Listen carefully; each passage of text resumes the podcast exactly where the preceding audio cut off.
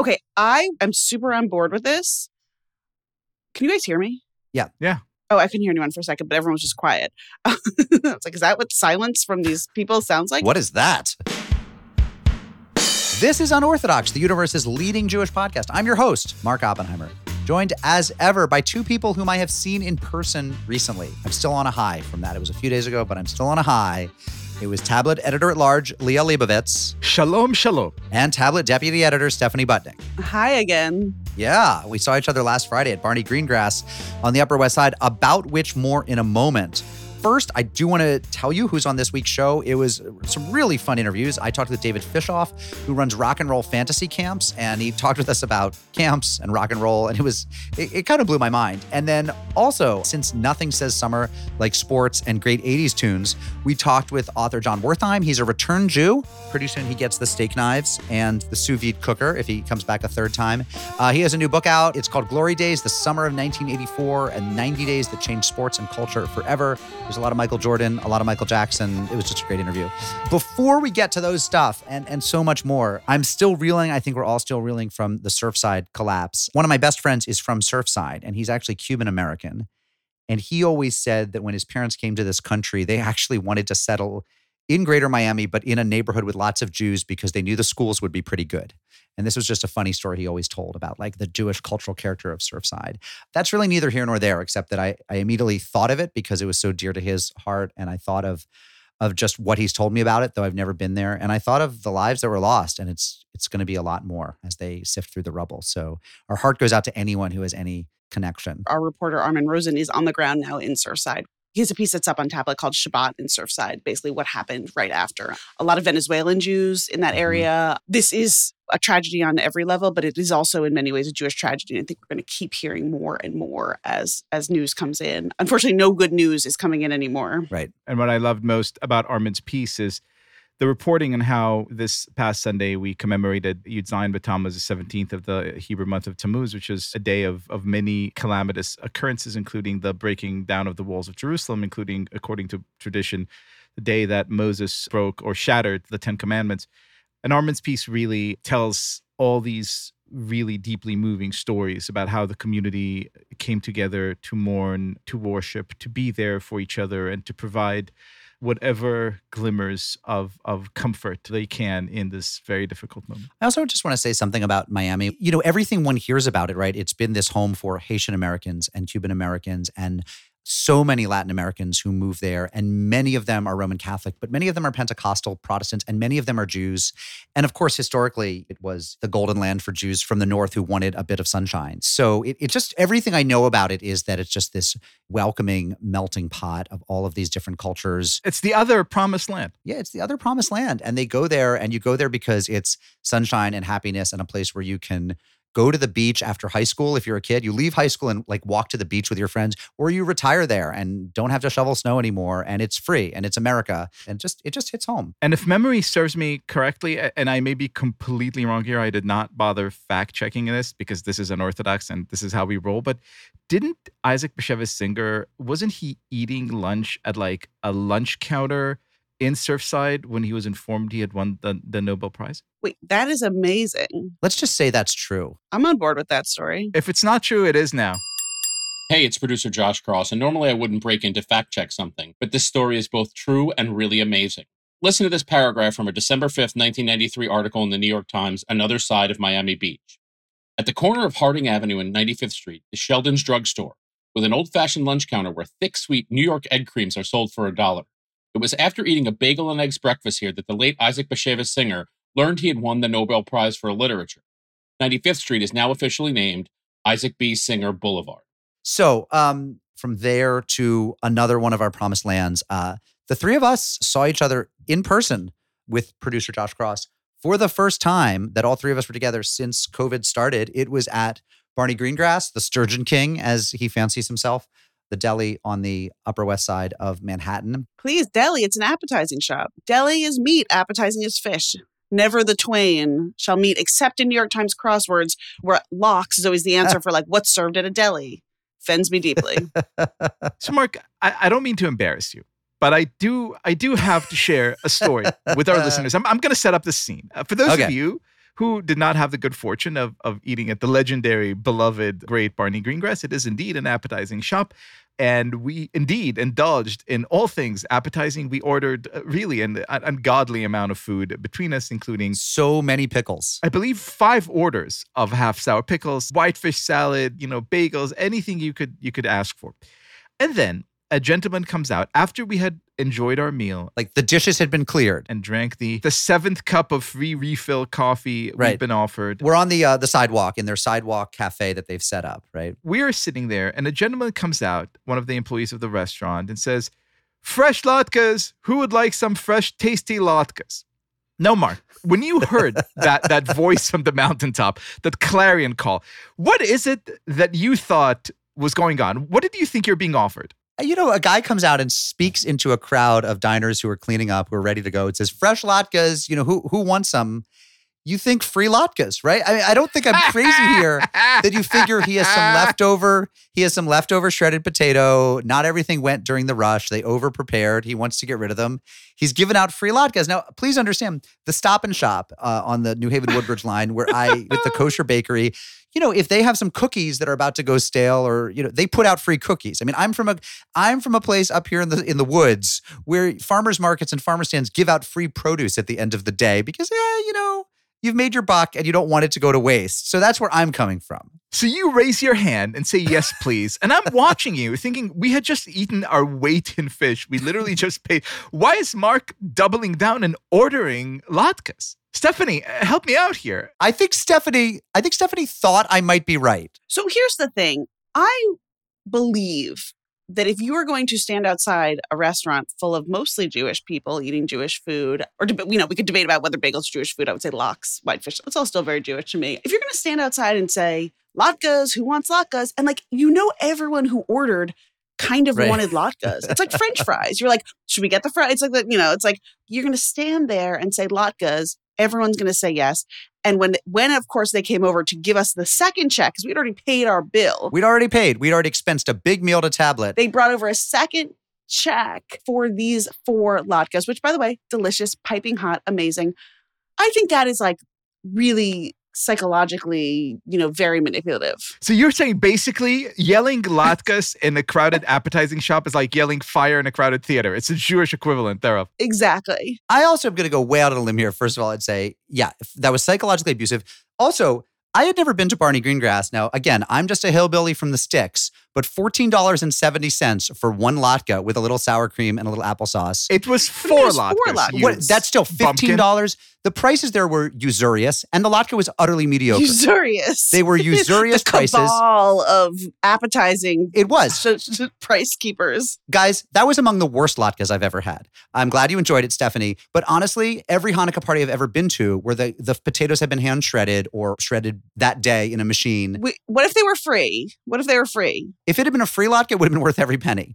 It was a mediocre latke, four of them, $15. After we just eat, I just had ordered $20 scrambled eggs. All right, I'm going to step up here. First of all, I'm not going to defend latkes just because categorically, as you well know, I think latkes are the absolute worst Jewish food ever, and no one should eat them. They're like the 19th best way to make potatoes. Which makes me a triple schmuck for asking for them at the.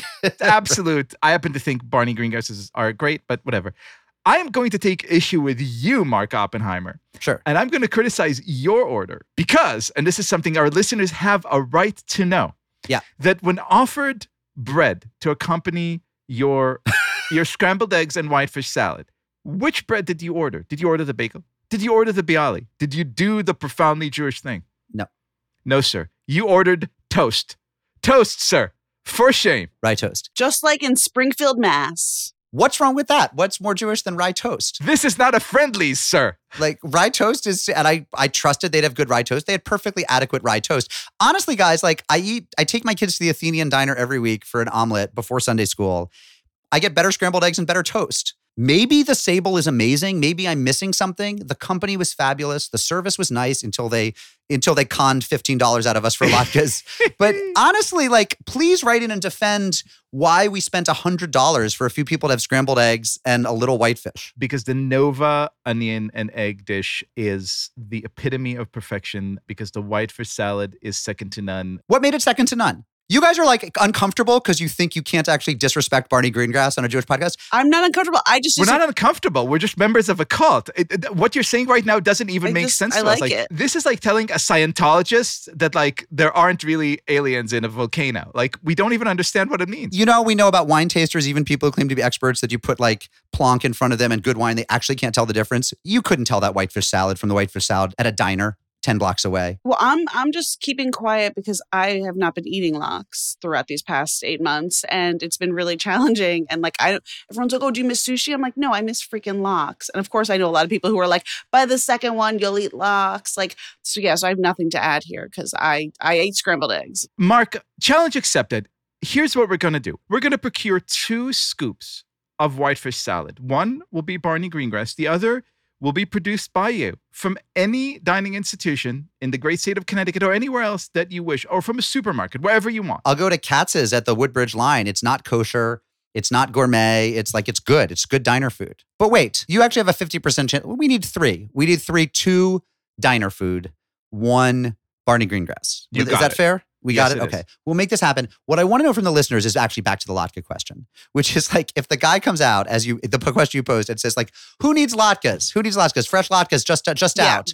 Do you expect the bill to come or is he comping you? Is he giving you a lagniappe? It's Jewish emotional terrorism. It is. A little bit. you ain't from these parts. You ain't from around here, man. It's shtetl highway robbery. Welcome to New York, I don't have my New York calluses on anyway. So where those of us who've made terrible life choices still have to face reality every day. Guys, before we leave Yiddishkeit behind entirely, I do want to talk about. So, I recently rewatched the incredibly good movie Crazy Stupid Love with everybody, with Steve Carell and Emma Stone and Ryan Gosling. And Incredibly good movie. Such a good movie. So underrated. So underrated. Do we agree on something? Does this just happen? Yes, we, we just we just did. Unbelievable. On one of the most important films of all time. I couldn't believe I had never rewatched it because it's like free streaming on Netflix or, or Prime or something.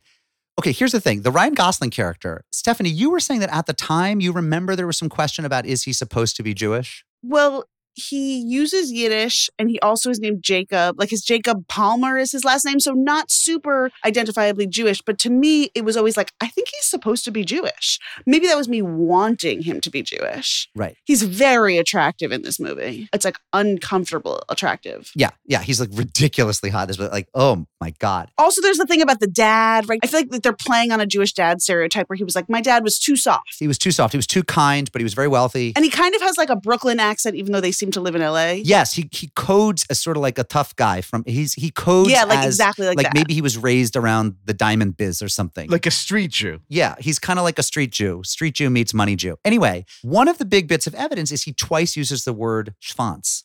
The first time is when he's he's talking to Steve Carell. He meets Steve Carell in a bar and he thinks, "Oh my god, this guy's such a schlemiel. I gotta I gotta help him out." And you know he thinks Shlemiel because he's thinking in Yiddish. Exactly. and he, he sees he sees Steve Carell sipping his drink, his, his alcoholic drink through a straw.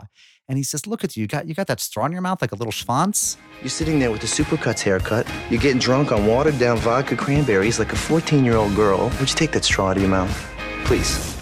It looks like you get a schwanz in your mouth. No one's thinking that. Really? Meaning I think the straw, like it's as if you have a little dick in your mouth. Then, you know, 40 minutes later, they're in the locker room after after a workout because he's getting Carell all buff. And, and you through artful camera work, you could tell that Gosling is completely naked and so buff.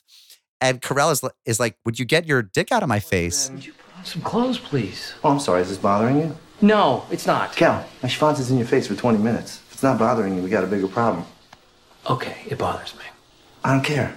You got. I had never heard the word schwanz, S C H V A N C. Ah, don't think I had either. oh, I have. You have so I go on to you know Yiddishopedia dot and it means like either a it means a dick like like putz or schmuck. It, it seems to mean a dick as in don't be a dick, or it can also mean the actual a phallus. But schwanz, I want it sounds dirtier than putz or schmuck or any of the other the Hebrew words or it, So I'm on um, jewishlanguages.org. the definitions are very rude man, low life snitch, and then the anatomical one. JewishLanguages.org, brought to you by Stormfront. I love this. Example sentences. That guy is a real schwanz. I'm like, that does not tell me what. Like, can you use that in a sentence that's a little clearer? But I have to say, I mean, what this means is there must have been a writer on that movie. Like, we have to figure out who is responsible for getting schwanz in this movie. Maybe we get Ryan Gosling on. Hold on. You're telling me that there was a writer on a film who who was a Jew? Well, but Liel, what we're But who knew like beyond it's like deep. he wasn't like I think it's it's yeah. It's a deep cut. What It's we're so telling you, Liel, is like in American I Yiddish. mean, literally so in some in some cases might be, you know, a deep cut. it, Stephanie, you know, Sorry. you still got it. You claim that pregnancy has slowed you down and you're not feeling great, but my God. Liel, what we're telling you is you grew up with a lot of American Yiddish. We got five words for penis, none of and and, and schwanz ain't a one, is what we're telling you. And this movie gave us schwanz. It feels like an old, old man word that's that has fallen out of use. I am thrilled that you're reclaiming this part of our heritage. As well you should. You know what's a schwanz? That guy at Barney Greengrass, a real schwanz. My God. They're gonna come for me, aren't they? I love this. I hope they do. I hope Gary Greengrass is listening. Gary, I love you. If he is, Is he the owner? he's the man. He's like Barney's Barney's son or nephew He's- or he's- grandson. He's or the Pope. I want to do a Jewish Olymp. I want to do the Maccabiah Games, but between the like fourth generation run Jewish shops, like you get Katz's in New York City, you get Katz's, you got Russ and Daughters. Maybe the Moscot family can compete. Second Avenue Deli, Zabar's. Sammy's Romanian. Yeah, like all these places whose like kids, kids, kids are now running it. Have I talked about the Zabar's podcast on this show? No. Willie Zabar has a podcast that I think he's fourth gen. Very entertaining podcast. And as I put on Instagram, I know from Jewish podcasts. Well, you know, one of Sid's great New York brushes with fame is she went she went to high school with one of the Russ kids. It was somebody Russ Fetterman. I forget what his first name is, but Oh, Josh? I think it was Josh Russ Fetterman. Anyway, they went to Stuyvesant together. They hung. They schmoozed. He was not a schwanz. Only charges $12 for latkes. I was like, what? Those are actually pretty good. But, but, but I was like, Russ and Daughters also has that puck like latke. I mean, it might just be it's it's like a it's like a matzo ball, big or small. right? Like, is that what a latke is? At a That certain place, it is. It is. that is that is what a latka is.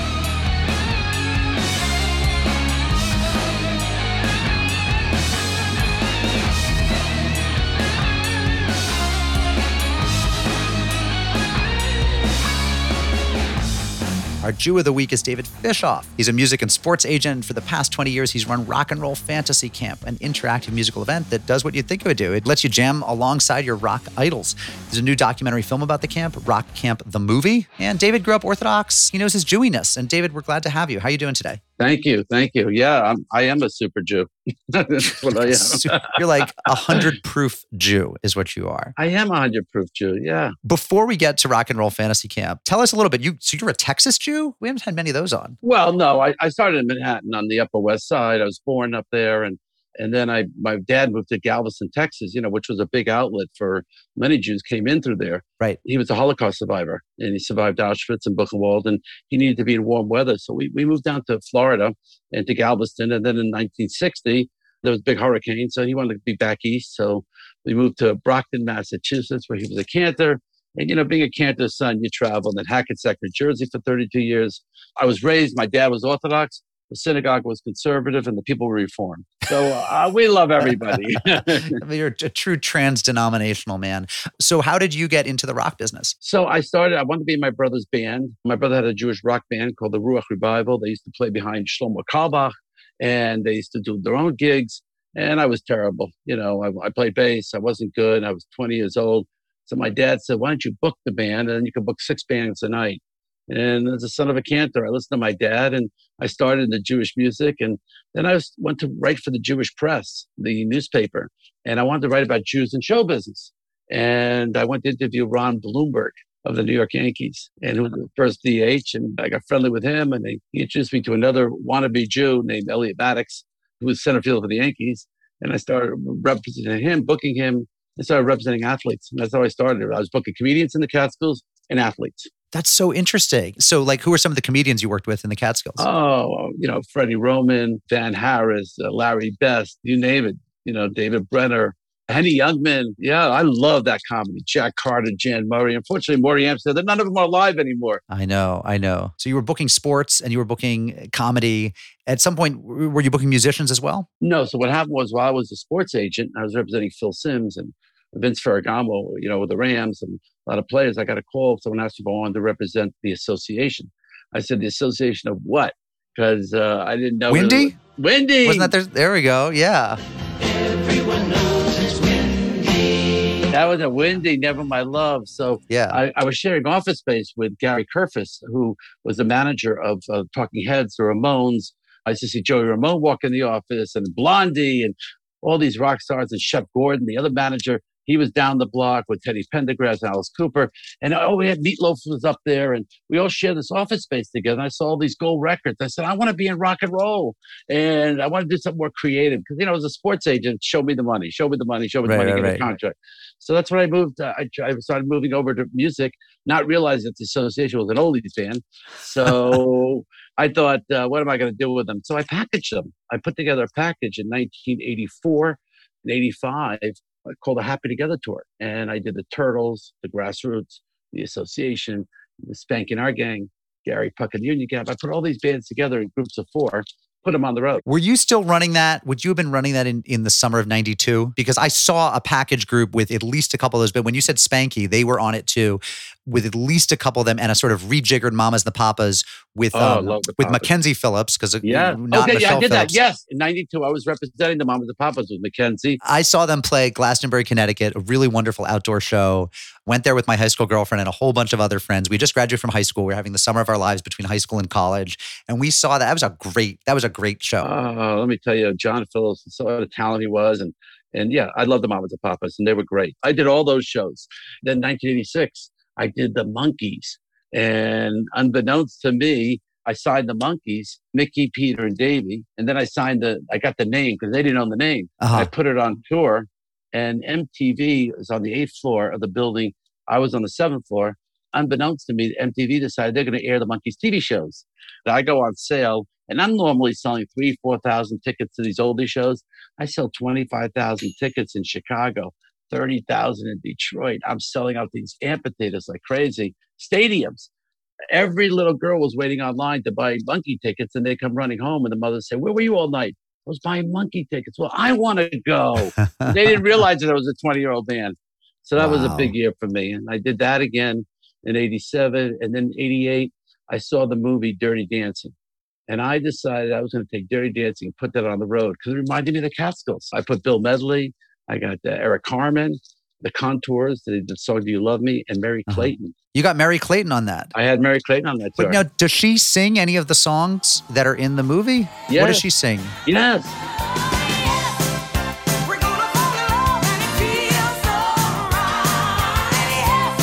Because she's she's not really known as a solo act. I mean, she's the greatest backup singer of all time. Greatest but you know, backup give me singer, yes. shelter and other stuff. But that's amazing.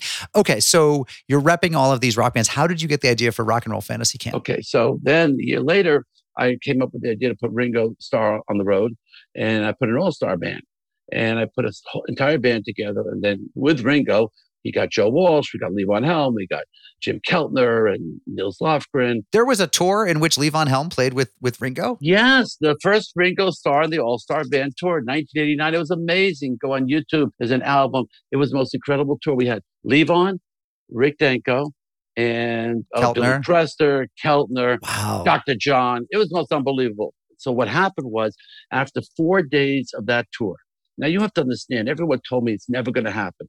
You're never going to be able to put all these superstars on the road together. You know, you can do it live aid, but can you do it on a tour every night?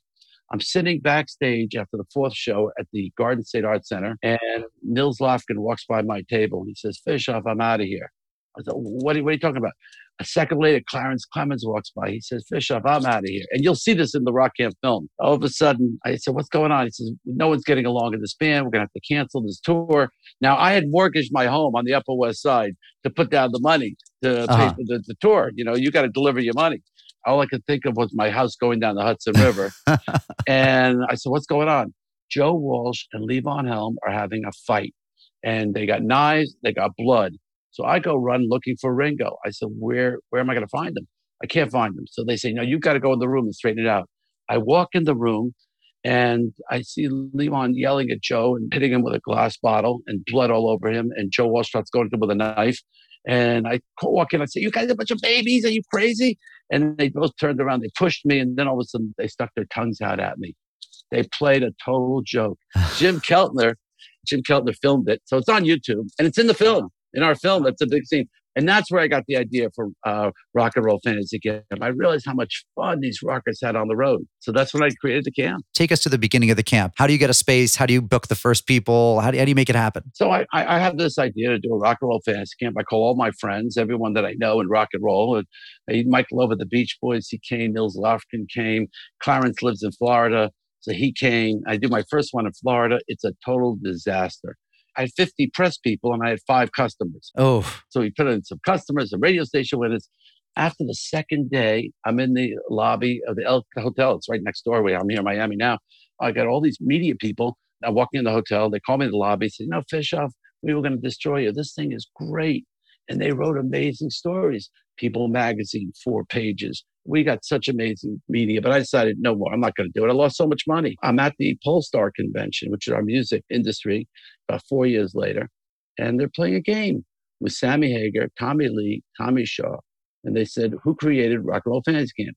David Byrne, David Bowie, David Fishoff. Sammy Hagar yells out, "David Fishoff." I said, "Wow, these guys remember this thing." So I decided I'm going to do it again. And I did it again in the year 2000. And I called Bret Michaels and George Thorogood. I just called everyone I met backstage and, you know, and I got a great response.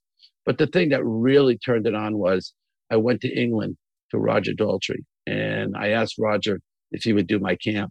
He didn't understand what I was talking about. What's a camp? You know, we grew up in the Catskills, we go to camp. I said him, if you had a chance to be able to jam with anyone, who would you want to do it? That's what my camp's about. He says, You introduced me to Levon Helm, and I'll do your camp. I called Levon. Levon said, I'd love to meet him. And once Roger Daltrey did the camp, it was amazing. I kind of feel the same way about Levon Helm, who obviously I can't meet now, but you know, I, I always thought I'd love to go, go one of those jams on his property in upstate New York that he would have. And I I mean, it just Levon Helm is pretty much the greatest. Okay, you said it. Levon Helm is the greatest. And I wrote a book called Rock Your Business. And I dedicate the book to Levon Helm. I dedicate it to my rabbi and I did it to Davy Jones because those three people had such an effect on my life. Now, Levon, We should say he was the the longtime drummer and, Of and the singer band. of the band, right? Up on Cripple Creek and The Weight. it was unbelievable. Now, he was a musician's musician. People love the band. Now, Yeah. they're not in the public, but if you're a musician or you're a music lover, nothing was like them. And we were very Yeah. close, Levon and I. I don't know why. Here I am, a New York Jew, and he's from Arkansas. I totally get it though. That soulfulness that he had. First of all, he's one of the great drummers who can sing, right? You got Don Henley, Right. you've got Phil Collins, you've got it. Like, there are not a lot of people out sitting behind the drum kit who can sing. And he really could control the stage from behind the drum kit. But also that voice and that he, there was just, he was the voice of like roots rock America. It was just something else. And you sensed all the soul, all the passion, the warmth. The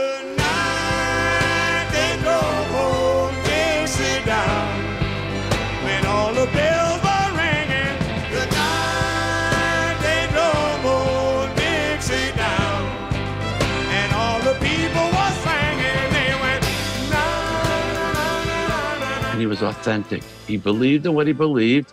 And if he, he didn't want to do the offer you gave him, he said, I'll think about it. Let me think about it. You know, he was just really an amazing, for me, you know, I managed him for a while. I learned so much from him and his total understanding of the business. And I took him to baseball games and we, we just got a, had a great relationship. having spent a lot of time around rockers, you've been around celebrities, I've been around celebrities. At a certain point, most of them, they cease to feel like celebrities.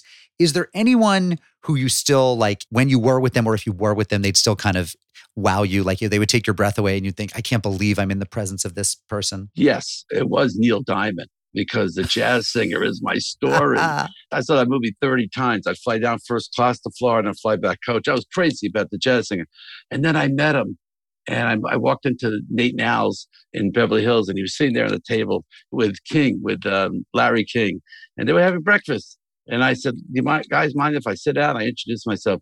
It was the biggest mistake I made in my life. I wish I never would have met him. Why? You know, it just, I think it's always hard to meet your idols Yeah. and that you expect something, something. But, but most people, no, I just, you know, I think that's, I learned how to treat them equally. They all put their pants on the same way. And they're amazing people that are talented at what they do.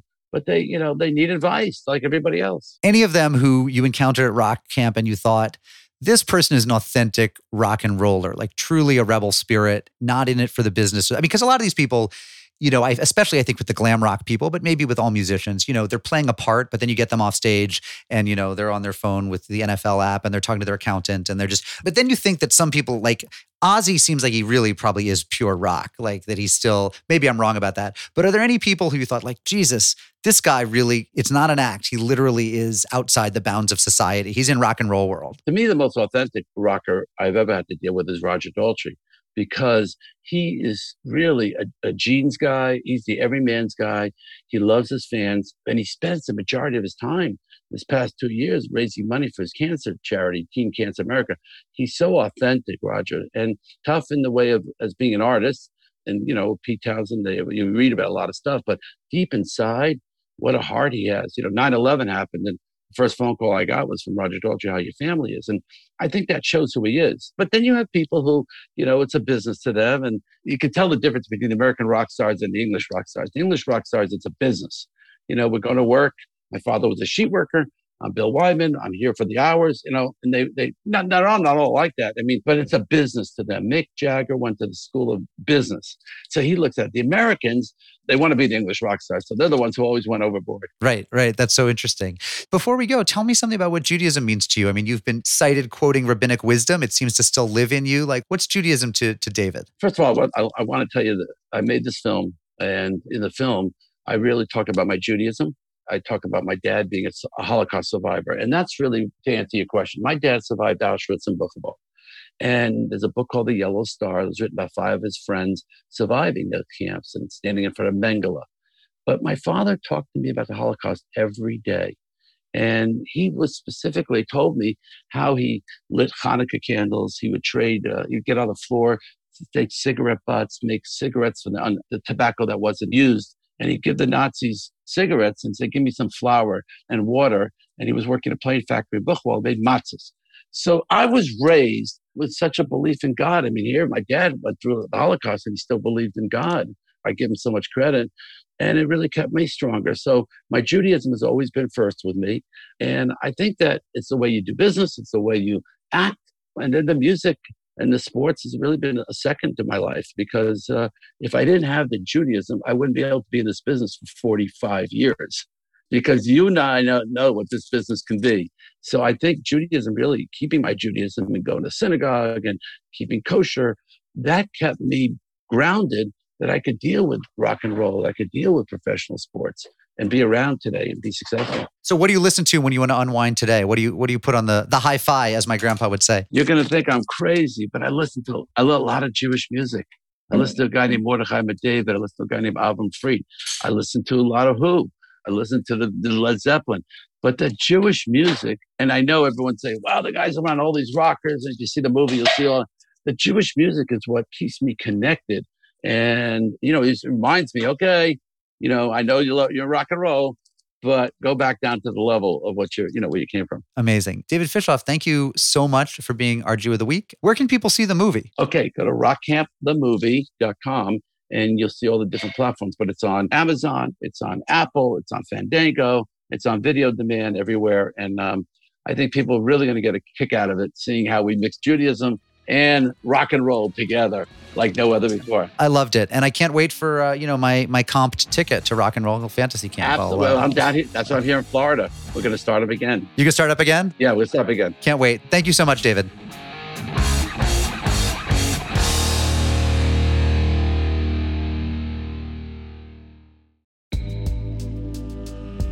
Broadway comes to the 14th Street Y on Tuesday, May 21st.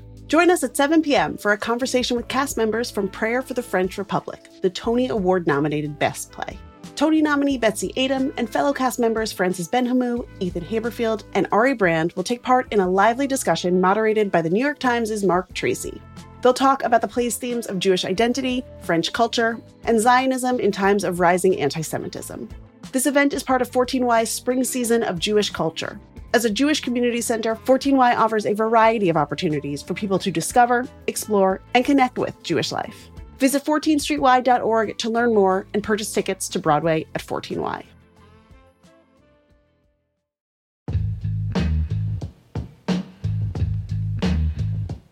Hey J Crew, it is time for some pod biz. Tonight, May 16th, I will be moderating a Zoom conversation with Rabbi Sharon Brous and Shai Held about each of their new books. That's at 6 p.m. Eastern and the final event in my Unpacking the Book series with the Jewish Book Council and the Jewish Museum. This one's on Zoom, so no matter where you are, I hope you can make it. And tonight is actually a double header for me. If you're in the New York area, I'll be at the Marlene Meyerson JCC Manhattan at 7:30 tonight in conversation with Israeli rapper and singer Jimbo J. He'll be performing and there will be delicious Israeli food from Chef Mushka, who made the famous harosets at our Passover pop-up. You can find links to register for both of those events at tabletmag.com slash unorthodox live. We also have some great events coming up for Tablet members in person and on Zoom. On May 16th, Catherine Wolf will be in conversation with Jews who refuse to back down against hostile crowds in various arenas, from municipal buildings, school board meetings, and of course, college campuses. She'll be talking with Club Z's Masha Merkulova, Safe CUNY's Avraham Goldstein, attorney John Kovac, Mel Waldorf, Steve Goldberg, and UNC Chapel Hill student Daniel Stumpel. Also, coming up, a warm and intimate Zoom for those who have lost friendships since October 7th. That's on May 21st and will be a great chance to connect and meet new people. And on May 30th, an in person tablet meetup in Washington, D.C., hosted by Tablet's executive editor Wayne Hoffman and Catherine Wolf. That'll be at Char Bar at 6 p.m. You can become a tablet member at tabletm.ag slash UO member and get more information about all of these events. Okay, back to the show.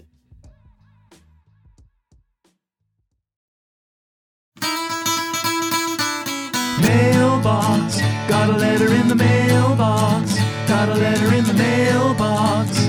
Mailbox. To the mailbox. Hey, Stephanie, would you read this first letter in your best Sally Zilberstein voice? So last week, I forget who we were talking It started with BB. Where is BB from? Where is Naftali Bennett from? Like we said, give us the random Jewish connections in your town, your high school, your camp, your Hebrew school, your dry cleaner, whatever. And friend of the show, Sally Zilberstein, did not disappoint. Here is what she writes Hi, guys. I come from a small suburb of Philadelphia called Wallingford, Pennsylvania.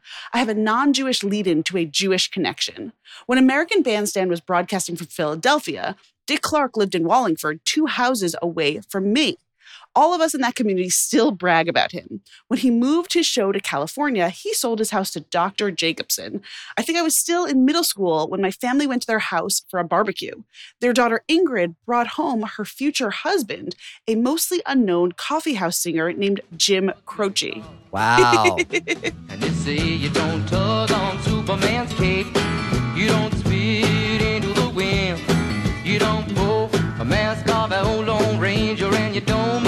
with Jim. I don't do that. Amazing. that is something else. Our listeners really didn't disappoint. They, they took this one to heart. Here's a pretty special one. I want everyone to listen carefully to this one because this, this might be one of my favorite voicemails of all time. So, name dropping by community. Judith Love Cohen, you can Google it, was my Hebrew school teacher at Temple Israel in Westchester, California. She was a very badass rocket scientist, but perhaps she is best known for being the mother of Jack Black. I went to his bris. I have been known to say, Jack Black? Yeah, I've seen his dick. Jack Black Schwanz. Like I'm ready for that movie, that remake of Crazy Stupid Love, which is Jack Black's Briss. And then we got this one from an area code somewhere in the Boston area. I don't know who it is, but I love her already. Hi, Unorthodox. I just wanted to call in with the famous Jew who went to my high school, Mark Oppenheim. Have a great day. So, question Is this somebody who, in fact, did go to my high school and got my last name a little bit wrong because it's Oppenheimer, not Oppenheim?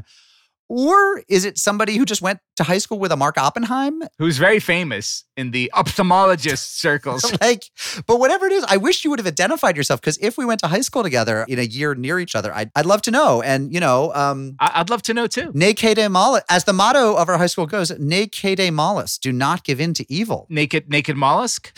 I mean, you could put this in the alumni magazine, but they what do they they cut what do they cut from your alumni magazine? The classifieds? They cut the alumni notes from my alumni magazine. So, So you won't ever find this person. Print is dead. however, I'll know you really did go to my high school if you know that our mascot was the pelican. Now, you'll also remember that sometime in the last couple of weeks, we started talking about the next sport that Liel should get really into now that he's become a huge fan of ice hockey, which he swore he would never do. And as ever, our listeners did not disappoint. Let's go to the voicemail. okay, you want a sport? Here's your next sport. I'm not talking tiddlywinks. I'm not talking curling. two man beach volleyball. And I use man the way I was taught in high school grammar. That means men and women. So you can have two women beach volleyball. Girls in bikinis, bodies in motion. Five minutes watching two man beach volleyball, you'll be hooked. Liel, how about it? Beach volleyball? I don't know, being into a sport where like perfect half naked human beings play in like gorgeous tropical settings, eh, maybe. Yeah. So you're not going to take up Matkot. Uh, Matkot, eh, the people who play Matkot are there's like an unbelievably like physical anomaly. The people who play Matkot are usually the people who are always in the absolute worst physical shape you would ever find. And the sound, that thwack, thwack, thwack, is just amazing. We got an amazing note for you on this on this subject, Liel, from Ruth O'Connor, the most Ruth O'Connor email that ever Ruth O'Connor. I have to read this. Shabbat Shalom and hello from Ireland. Before this is rambling in the absolute best, greatest, most delightful way, so bear with us here. Ruth O'Connor is my favorite crazy aunt. Pour yourself a drink and and let's go.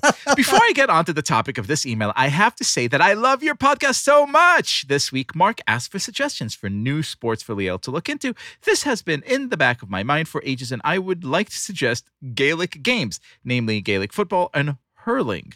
Gaelic football is an amazing sport, and hurling, or Camogie, Camogie, as the women's version is called, is the fastest game on grass. And if you like hockey, I think this may be the one for you. The goalposts are the same as Gaelic football, because we all know what that is. And you have a stick called a hurley or camán, and a ball called a sliotar. This is like something out of a Harry Potter book. It's like basically, basically, she's describing Quidditch. The next important question is who to support. There are 32 counties in Ireland. This is an all island game. Each- has a team. New York and London also have teams due to diaspora connections. I can't, can't keep I can't keep a straight face. In the case in the case of Gaelic football, and I think you should support County Mayo, my county again. I'm biased, which hasn't won the All Ireland Senior Men's Championship since 1951. Because get this, we're cursed. I'm not joking. Until the last man of that winning team dies, we are supposedly cursed. No team, I think, has lost in as many finals, or at least it feels that way as a supporter. It sounds relatable to some of the other teams you support, so I thought you might appreciate that. At least that's the vibe I got from the Mets. Also, I want to hear you say Mayo for Sam on the podcast. The Sam Maguire is the name of the cup won in the All Ireland. Uh, now, the motto on the crest is Krios Lin, Christ be with us. But you know, Catholicism is, was strong here. As for hurling, Camogie, I'll leave that up to you or another listener to write in a passionate case for their county, probably much more eloquently than me. I hope you all have a lovely weekend. Is mise le meas, Ruth O'Connor. Ruth, let me say one thing very clearly, very slowly, from the bottom of my heart. Mayo for Sam. I'm I'm a huge County Mayo Gaelic football fan. Literally, as soon as we hang up here, I am going to get myself a County Mayo jersey and wear it with pride. To show, no less. Now, you know, I'm not going to say anything negative about the Irish or the Irish language or any of this because remember in year one of the Yeah, podcast, you once stepped in it. When I- Irish Twitter went after you. when I crossed the Irish language mavens by suggesting that, you know, like Yiddish, it was a difficult reclamation project to bring Irish back to life. Oh my God. That was like my first of many cancellations. But Ruth O'Connor signing her email, Ismes Lameas, teaching us Irish. Is everything's a teachable moment. I will say, I want to see the version of those Purge movies where you have to kill all the people on this 1951 championship team. There's one night where you get to kill them and the curse is over. Stephanie, you are going to very dark places right now. That's sick. I think Ruth Ruth got me there. She went there. Oh my God. We are cursed until the last man on that winning team dies. How funny would that be That's if, crazy. if Irish hurling became the official. So our official fast day is Tzom Gedalia, and the official sport of unorthodox is Irish hurling. One final letter, I just got to get it in there. Uh, Steve Alderman writes, "It may be me, but it seems that either you are all talking incredibly fast or you are speed running the tape. It has made it almost impossible for me to listen to the podcast. If it is me, then I must apologize and go to the audiologist. Thank you, Steve Alderman." Steve, I don't know that we're talking any faster than usual. I mean, yes, we're talking incredibly fast. But if you think that we're talking faster than we used to, then yes, you need to go to the audiologist. I hate to be the bearer of bad news. Okay. I, first of all, we are the podcast that's like running our listeners. Like we are talking too fast and losing listeners. That's like, that's a great motto. like, no one. Too fast to listen to, unorthodox podcast. Um, I will say I have a theory that audiologist is one of the most Jewish Right. words of all time. Because where I grew up, it was pronounced like audiologist. Audiologist. Audiologist. Like you can't not say it like that. right. Go to see your Harold, your audiologist. It's a really hard word to say. I'd love to go to play Maj with you, but I've got to take Aunt Gladys to the audiologist. I don't think it's the second. No, I think it's the au- it's the AU that's really hard for us. Aud- The audiolog- audiolog- audiologist. Anyway, write in. More are there more Jewish words that aren't actually Jewish? it's kind of like how I thought minutia was a Yiddish word. Have I talked about that on the show in the last five years? Minutia just sounds Yiddish. Instead of it being Latin with an A at the end, you thought it was like M E N U S H E. like minutia. Yeah, like menucha. Or menasha. I took like a million years of Latin in high school because I I don't know why I made I made a wrong made a bad life decision, but I I never saw the word until I saw it spelled out and I was like, oh, it's not Yiddish, and I said it out loud and people heard me say it. You know what my mom's one of those is? Is she always thought shindig was Yiddish.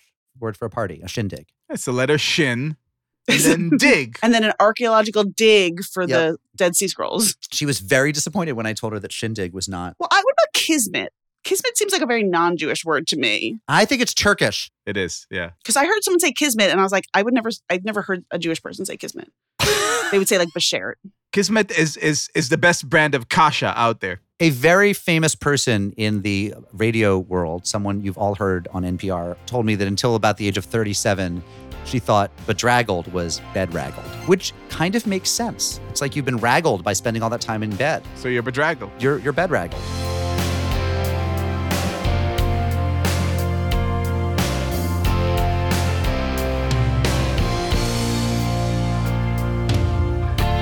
Return guest L. Jon Wertheim is the executive editor of Sports Illustrated, a man who has, well, at least my dream job. Other, of course, than being co host of this here podcast. He's also a senior writer at the magazine, as well as contributing correspondent for this show on TV called 60 Minutes Something. He's the author or co author of 10 books, including most recently the New York Times bestsellers Scorecasting and You Can't Make This Up. He's here to talk about his new book about how one magical summer and one magical Jordan changed sports, culture, and life as we know it forever.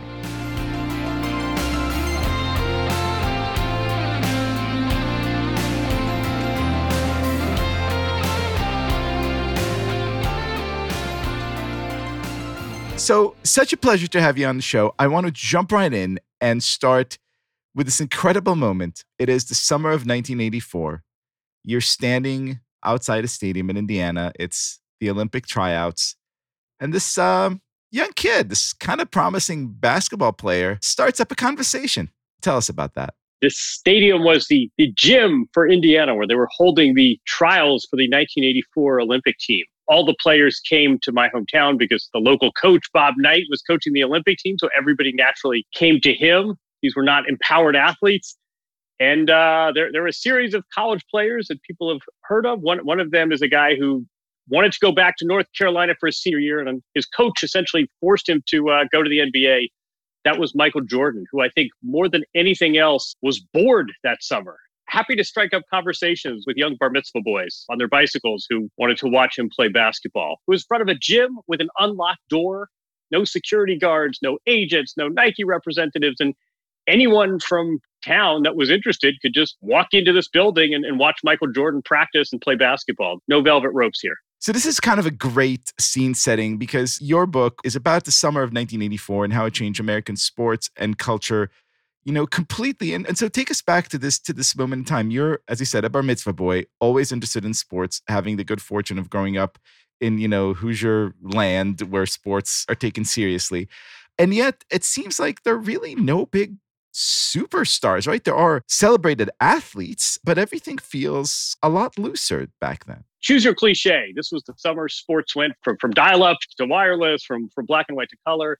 I mean, even the superstars, Larry Bird is the MVP of the NBA that season. And he has a Converse deal, which basically means Converse pays him a couple of shekels to, to wear their shoes and they put him on a poster.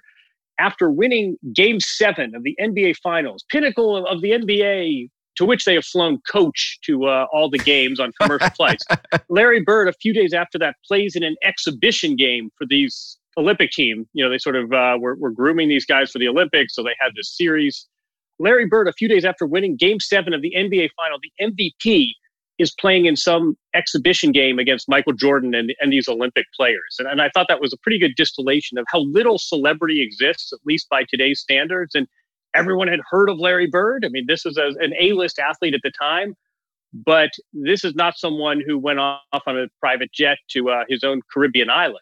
72 hours after winning the NBA title, he's preparing to play in a schlubby exhibition game for the Olympic team. And, and Magic Johnson did it a few days after that. Dr. J a few weeks after that in some ways it reminded me this this will seem random but i think i think you'll get it i think our listeners will get it it's sort of like the first time i went to israel and i was walking down the street and someone grabbed me and pointed out, you know, said like that's Netanyahu, or maybe it was Olmert, or maybe it was you know Peres or something. But like you're walking down the street in Jerusalem and you can see the prime minister. You can see like in Washington, you never ever will lay eyes on these people because they're behind phalanxes of guards and what. There is this way when you live in America that if you've grown up in the lifetime in the lifespan that you and I and Liel have had, you were there for the end of something and now it's just ramped up. So we're asymptotically approaching, we just get closer and closer and closer to peak separation from each other, right? That there's so many barriers now between us and the stars or us and where the money is made or and that we actually witnessed it all. Like we it's hard for me to separate out how much of it is nostalgia since the moment that you're writing about in this case is when I was 10 and when you were 12 or 13 and we're all most nostalgic for the moment when we hit puberty. like that's when actually we turned on to everything, right? And how much of it is that I'm naming something real, which is that we were there for the end of a certain kind of organic community that now now is just so many is filtered off from us in so many ways that we don't actually know what's going on in the world there are a few things going on. So one of them is that you have all these mechanisms of celebrity now, right? And you have, I mean, start, started with cable TV, which looms large. As I sort of realized this was a uh, a great force in in sports and culture. And you have social media, and you have your own channels, and there are all sorts of ways to have these concentric circles of wealth, right? I mean, private air travel, right? You used to see these guys at the airport and so there, there's an element of that. I mean, the, the, flip side to all this nostalgia, and I tried to balance that. I mean, there was something very nice and pure that I could ride my bike up to a gym and there's Michael Jordan. But the flip side of that is the empowerment of celebrities and, and of athletes in particular was something that struck me doing this book. And these athletes had a lot more power and wealth than they probably activated at the time. And so some of this is a function of nostalgia, and it's it's unfortunate that you. I think you're right. You have these barriers, right? You have these ways that celebrities and politicians and musicians and athletes can cordon themselves off from the public. I mean, there are all these stories of you know Bruce Springsteen signing autographs as he went on stage, and everyone knew right. what hotel where he was staying after the concert. And you'd go uh, sit in the lobby and hope to get a you know an autograph of Bruce Springsteen. That doesn't happen anymore. He's on his private jet to the next stop. But I think the flip side of all this, that I, I certainly in sports, is that these athletes were really disempowered. And part of that, you know, M- Michael Jordan had this uh, amazing uh, contract in 1984 where he had his own signature shoe and he endorsed products beyond sports products. And I mean, in the case we're talking about, the, the fact that the Olympic coach, Bob Knight, could take these college kids, not pay them a dime, and make them come to his hometown for 90 days of training camp is something no athlete would abide by today. So, um, you know, some of this is nostalgia. Some of this, I think you're absolutely right. I mean, these these sort of celebrity stories you just don't have now. I mean, no no one's running into uh, no one's running into Drake at O'Hare in in a way that they used to with with touring artists. But the flip side of that is may, maybe it's not altogether a bad thing that people are realizing their value. In other words, we would not, you write beautifully in a book that by Labor Day, you know, Jordan was already driving around Chicago in limousine. So without that, without the superstardom, perhaps we don't get the level of performance that we see with someone like Jordan, who definitely took the game to totally new heights. As, as great, right, as these older guys were, as, as Magic and Larry Bird were, Jordan was a total departure. And you're saying, in part, maybe it's because, well, all of a sudden we figured out an infrastructure to actually pay these people, but also kind of insulate really these people in a way that that allowed them to focus on on the craft. That's a really great point because I think sometimes we forget about this. That there is an element that this is in service of elevating performance, right? That we say, oh, it's amazing that Tom Brady's still winning Super Bowls when he should be going to kids' birthday parties, and LeBron James is closer to 40 than he is to 30, and he's still playing at this level. I, I think some of this insulation and some of the celebrity, certainly some of this wealth, helps elevate performance. I mean, I have, I have a bit in the book about Martina Navratilova, who I think really didn't get her due, especially in 1984, because she traveled with an entourage and, and used a supercomputer to track the tendencies of her opponents. And all this was sort of written mockingly almost accusatorily that she was somehow uh, cheating. What what was she doing? She was sort of using the She was training. resources. Yeah, she was I- training exactly. No, exactly. I love that part of the book. I mean, like like you, I'm a tennis guy. You know, I remember that. I remember the slurs against her, and, and some of it was clearly homophobic. Like, isn't there something mannish? And you point that out about her muscles and her veins. A lot of it was just that she was, you know, leaving people in the dust because she was a serious trainer in a way that Chris Evert wasn't, for example, and that Hana Mandlikova wasn't. And she was starting something new. On the other hand, those were the days when there was so much more room for growth and for awe. I mean, when Jimmy Connors made it to the semis at the US Open and he was, I think he was 30, and people couldn't believe that he was still performing that well at that age. 39, 39. Was he 39? Point point taken. Point taken. Fine, fine with All you with your facts and your right. professional knowledge. Nevertheless, right, it was mind blowing. And now there's a bunch of people, half a dozen anyway, who perform super well, who can make the semis at that age. I do wonder now that we've torqued everyone up, now that the training's gotten so good right down to the high school level. Kurt Andersen has this whole theory about how culture has basically like wrung itself out. Like we're not going to figure out too many new ways to like make a hedge fund profitable. We're not going to figure out too many more ways to like lower our mile times. We're actually nearing the end. There's not going to be too many more things to do. Is that just nonsense? Because it seems like with sports, like what room is there left for awe at this point beyond Simone Biles, who's just awesome? I mean, I think there are two conversations, right? One, one of them is about performance, and yeah, we can talk super soldiers and gene doping. I mean, there'll always be a next frontier.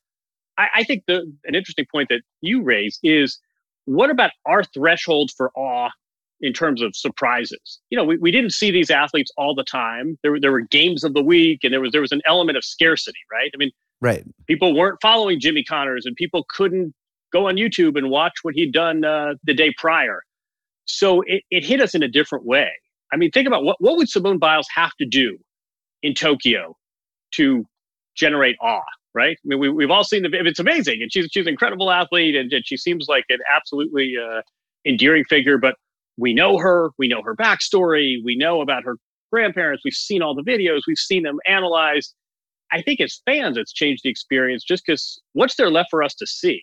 But in, in terms of performance in sports, there will always be ways to shave time off the mile, right? Some of them legal, some of them avoidance, some of it it's this gray area, some of them. I mean, th- there will always be ways to uh, enhance. You know, who, whoever thought somebody would hit more than sixty-one home runs in a season? I mean, I, th- I think there'll always be a way to enhance performance. I, I'm, I, I like what you said though. I mean, I'm interested in how we process it as fans because there's not a lot of suspense. How, how would our hockey team fare against the Soviets in an Olympic game? And now it's like, well, half these guys play in the NHL and we could do models simulating. And I mean, I just, I worry about sort of the, the scarcity issue with sports these days because we kind of know everything and it's, it's fun to watch this unfold in real time, but Back in 84, you actually didn't see the basketball players for six months of the year. You sort of, they went off to Nowheresville Exactly. and you switched your attention to other sports. So that, I mean, that was what was so moving to me about. I remember what it was like when the box scores reappeared in April, when the newspaper had this new thing. And I, you know, I do sort of search my children's experience for what's like that for them. And I'm not, I'm not sure. So I want to switch the discussion ever so slightly on the same axis and, and talk about you because you have my absolute, I mean, not that I don't love this job, but you have my absolute dream job. And I suppose the dream job of of many, many, many other fanatics. Do we try to get him to switch? Should we try to get him to host a Jewish podcast and we get to to, like go Freaky, Freaky Friday it? but what I want to know is like you you've done this for a very long time and, and and your career sort of coincides perfectly with this growth, not just this change in sport, but this change in sport journalism. And, and we've discussed this a little bit here and there. But you're right. I mean, right now I have the MLB app and the NHL app, and I watch God knows how many games every day. And then I go on websites and I follow everything and I listen to podcasts and there's Twitter feeds. Like I am clued in to an unbelievable torrent of information. It wasn't like this when you started out. I, I want to know what it does to you as a sports journalist. Does it change the way you tell the story? Do you focus on different things now than you did when you were starting out? And if so, what? Walk us through this this growth that, again, as you say, 1984 is very much responsible for. it's a good question. We're all sort of trying to figure it out. And I think you have these two sort of fundamental and, and they're inconsistent things. I mean, there are two things going on. One is that access gets increasingly difficult, right? I mean, when I, when I was starting out, you'd say, I want to do a story on whoever, pick Dirk Nowitzki. And you call up the Dallas Mavericks and, hey, I'd like to come to town and do a piece on Dirk Nowitzki. Oh, great. When do you get here? I'll, I'll reserve you a table for lunch. The, the access is not like that today. The flip side of that is you have this absolutely insatiable appetite for sports. I mean, I think I think I'd be really worried if people were like, "Oh yeah, I guess the 76ers lost the game 7 or something. Yeah, I wasn't really interested. I don't know what happened." That is not the case. So I, I think you have these these kind of two contradictory things going on where it's it's maybe not contradictory. It's it's never been harder to have access to athletes for sort of the classic profiles.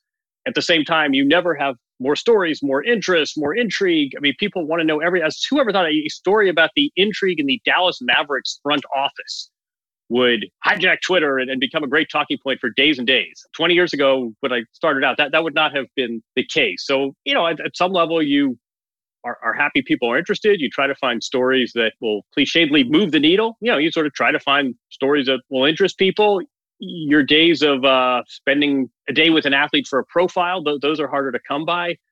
But yeah, I mean, it's it's an interesting time for sports, and I, I think the real the real concern would be if nobody cared, and that certainly is is not the case. I recently reread that old Philadelphia Magazine profile of Steve Carlton that basically destroyed him. And I thought, this is why athletes don't give anyone access anymore. Because whoever that journalist was, I forget his name, hung out with Steve Carlton. You remember for like a few days? Yeah, I think it was Pat Jordan. Well, yeah, you're you're anti-Semites in uh, Southern Colorado. Uh, it's terrible what the media does. Carlton revealed himself to be a conspiracy theorist and anti-Semite, basically Marjorie Taylor Greene in Southern Colorado. But um, one of the things that I loved about this book about Glory Days is that it recreated for me some of the synesthesia back then that you had between sports and movies and music. And again, I'm sure a lot of this was just that I was 10 years old. And so all of those things were pounding on me for the first time. Like the windows had been open and like all the breeze was blowing in. And I got to like agitate to control the radio station in my parents' car. But I am curious for you. I mean, this is a book that goes from, you know, Michael Jordan and Mike Tyson to Ralph Macchio and Michael Jackson. I am curious for you as a journalist now, how much do you feel you have to pay attention to other aspects of culture? Because I feel like we're at a bit more of a low ebb. You know, the time when like all athletes wanted to play a second sport when you had the, you know, Jordan trying to be a golfer or people playing, you know, baseball and football, or then they would try to be a rapper or that I don't, I'm not seeing as many people doing that now. And I'm wondering if the, the cultures themselves are more siloed or if you still feel like you have to kind of pay attention to culture in a 360 degree way. Yeah, exactly. Athletes used to want to play a second sport, and then they wanted to have other businesses. I'm not just an athlete. And now it's all about equity stakes. Everybody wants to have invested in vitamin water or Uber. Now it's all about uh, taking equity stakes in startups. No, I mean, I think some of it too. And I think some of what this book gets at is that you talk about these silos, we talk about niches and disintermediation. I mean, I don't even know what culture is anymore. I mean, I think you imagine in, in 1984 somebody saying, "Where's the beef?" or you know, "I pity the fool," or you know, "Wax on, wax off," and people say, Right. "I don't know what, what are you talking about." Oh, it's this uh, movie called The Karate Kid. Oh, really? Who's in it? Uh, what's what's uh, it's on a streaming service. Oh, really? Is it paid or can I borrow your? I mean, what is culture now? And you look at the television ratings for TV shows, you know, 84 Olympics or the, the primetime fare. You look at album sales. You look at uh, the, the fact that you basically had three networks and this creep of cable. I, I think pop culture meant something very differently when we all listened to the same music, we all knew the same pop songs, we all went to the same movies. We were United States back then. Yeah, for, for better or worse. I mean, the, the flip side again to all this is, boy, it, it's great that there are so many more outlets now and there are so many ways to, to make art. And if I have an interest in Danish crime dramas, there, there's a show for me. But I just have a hard time of, of what is what what is pop culture these days when um, we're all in our own little silo that's accelerated by social media. I mean, it's, it's funny too. Even when you go to the games, you know, they they play this arena rock, and it used to be, you know, everybody would clap and we will rock you, and so we all knew the Gary Glitter and we all knew Right. the Todd Rundgren. You know, I mean, people. My, my kids don't know the the classic. My kids don't know the songs from 20 years ago, and, and I, it's it's even the sort of most unifying experiences don't unify anymore. Wait, do you mean at games now? I haven't been to a pro game in a long time in any sport. Do you mean games now people don't those those songs don't get people going? People just sort of talk No. through them and scroll on their Mark, phones. Mark I'm, and- I'm literally, I'm literally like six hours away from attending a doubleheader. No, no, there's, it's not the same feeling. at all. What's the point then? Like, why are you a Mets fan, Liel? Like, what's Well, I'm a Mets fan for the same reason people have been Mets fans since the 60s for the heartbreak and the pain. to suffer? Now, I have one one last question. If you could, from the pinnacle of your experience and accomplishments and wisdom, return for one fleeting moment to 1984 and give young you one piece of advice. Hey, pay attention to this. Hey, look at that story. It's going to matter a lot. Something you might not have seen at the time, but now having researched and, and written the story of this of this transformational summer, what would it be? I'll give you two. One of them is is watch this guy Michael Jordan, and yes, he's he's an, an extraordinary basketball player, but watch the way he manages his career, and watch the way that he thumbs his nose at his rookie contract with the Chicago Bulls. Because even in 1984, at age whatever 20, 21 years old, he he recognizes that he will make much more money off the court than by playing basketball because he sees the value and association in sports, and he understands the ri- rising celebrity trends. Keep an eye on this Michael Jordan. He's not necessarily seen as a, a pioneer other than as a basketball player, but uh, keep an eye on the way he manages his career. And then watch this box that more and more people are affixing to their television that enables them to get more channels because those channels will eventually make you, you, you will pay a lot for them and they will in turn dump that money into programming, which will elevate sports and inflate athletes' salaries. And this cable box will have a transforming effect on sports and it will enable you to watch many more games than just the ones that the three networks offer. God bless America. exactly. Jon, who's the person in this book whom we haven't heard of, but who's most influential, who changed our lives the most despite not being famous? On this day, a day after the Supreme Court has begun to chip away at the cartel that is the NCAA, there is a chapter about a Supreme Court case that nobody really thought was much of a big deal, but it did give college football programs the right to negotiate their own TV deals. There was some dictum in the decision, and then Justice White, a former college football player, took great issue with it. But keep an eye on this this Supreme Court case from the summer of 1984 that sort of got the ball rolling in terms of uh, questioning whether amateurism is a restraint of trade. There's also a, a wrestling impresario, Vince McMahon, and then there's a new commissioner at the NBA, David Stern, who has wacky ideas about taking basketball outside the United States and maybe even exporting it. And who knows, maybe one day some really good players in the NBA could come from outside the U.S. Crazy. That was a crazy thought. Exactly. Crazy. L. Jon Wertheim, what are you working on next? What's the next book? That's a good question. I may be trying my hand at some screenwriting, but give me a few months on that. He writes YA. He's a correspondent for 60 Minutes. He writes books. He edits for Sports Illustrated. Now, screenwriter. He loves unorthodox and uh, is, is, is happy to have been on this podcast. And an Orthodox loves you right back. Not so much Semitic speak on this one, but this was fun. That's okay. The book is Glory Days, the summer of 1984, the 90 days that changed sports and culture forever. The author is the remarkable and the inimitable L. Jon Wertheim. The L is indeed for Lewis, right? I was going to give you a uh, Shalom Haverim, and then you had to go there. But yes, Oh, the, uh, the now- Now you don't get the nice. Uh, Don't, don't tell anyone. Shalom Alechem to you.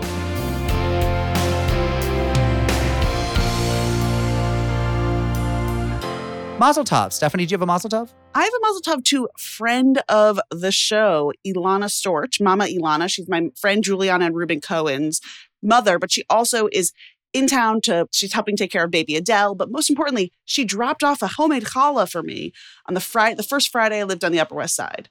So I moved to the Upper West Side, the promised land, had bagels with you guys, and then had a challah delivery from this wonderful, amazing Ilana Storch. so you're basically racially profiled. You're like, here you go. You're one of us now. Bagels, challah. Yeah, I'm on like I'm on a sitcom.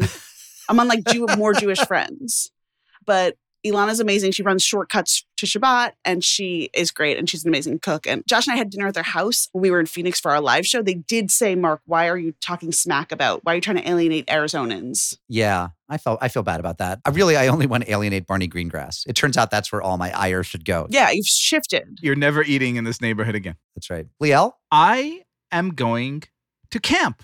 It's summer. And today, it's Monday as we record, I will be beginning Gemara Boot Camp. Three nights a week, for a month of studying and getting stronger and better with my Aramaic. And I want to wish a hearty mazel tov to Itzhak Radner from Yeshiva University, who is the fearless camp director. He's the Yaron Yaron. of Gemara Boot Camp, and he's going to take us all through uh, one wet, wild American Jewish summer camp of Gemara.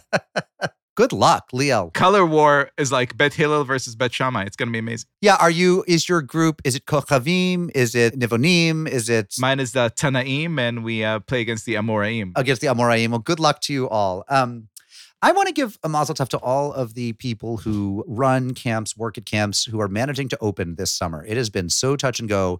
You worked so hard in last year, first of all, to raise the money to keep these camps from closing. There were a lot of really draconian predictions about how many Jewish institutions would fail. And I here I should say not just Jewish institutions, but all those institutions that count on, you know, having a constituency in the summer were fighting for their lives last summer. And the ones that made it back and are welcoming children and adults, and I would include my children in that list. Chazak, chazak, v'nit chazek. I mean, like, you know, just so much strength, so much koach. So, like, good for you. And thank you for doing that hard work. And um, have a wonderful, wonderful, as we send our kids off to camp in this coming week, have a wonderful summer. Unorthodox is brought to you by Tablet Magazine on the web at tabletmag.com. Send your thoughts to unorthodox at tabletmag.com or call us 914-570-4869. Subscribe to our newsletter at bit.ly slash unorthodox podcast. We often come to you live and we are ramping up the live program again for the coming year. Email producer Josh Kross, that's cross with a K, at jkross at tabletmag.com. We're at Twitter, we're on Facebook, we're on Instagram. Go find us. Our show is produced by Josh Kross and Sarah Fredman 8. Our associate producer is Robert Scaramuccia. Artwork by Esther Werdiger. Theme music by Golem online at golemrocks.com. Our mailbox theme is by Steve Barton. Our Birthright bus is staffed by David Kane, Paula Tucker, and Amy Natterson Kroll. Rabbinic supervision this week by Rabbi Esther Hugenholtz of Agudas Achim congregation in Coralville, Iowa. And we come to you again from the scattered locations, our basements, our studios, our areas, our um, Our Barney Greengrasses. our Barney Greengrasses, our birds' nests, which, in memory of the greatest studio ever, we call Argot Studios. Shalom, friends.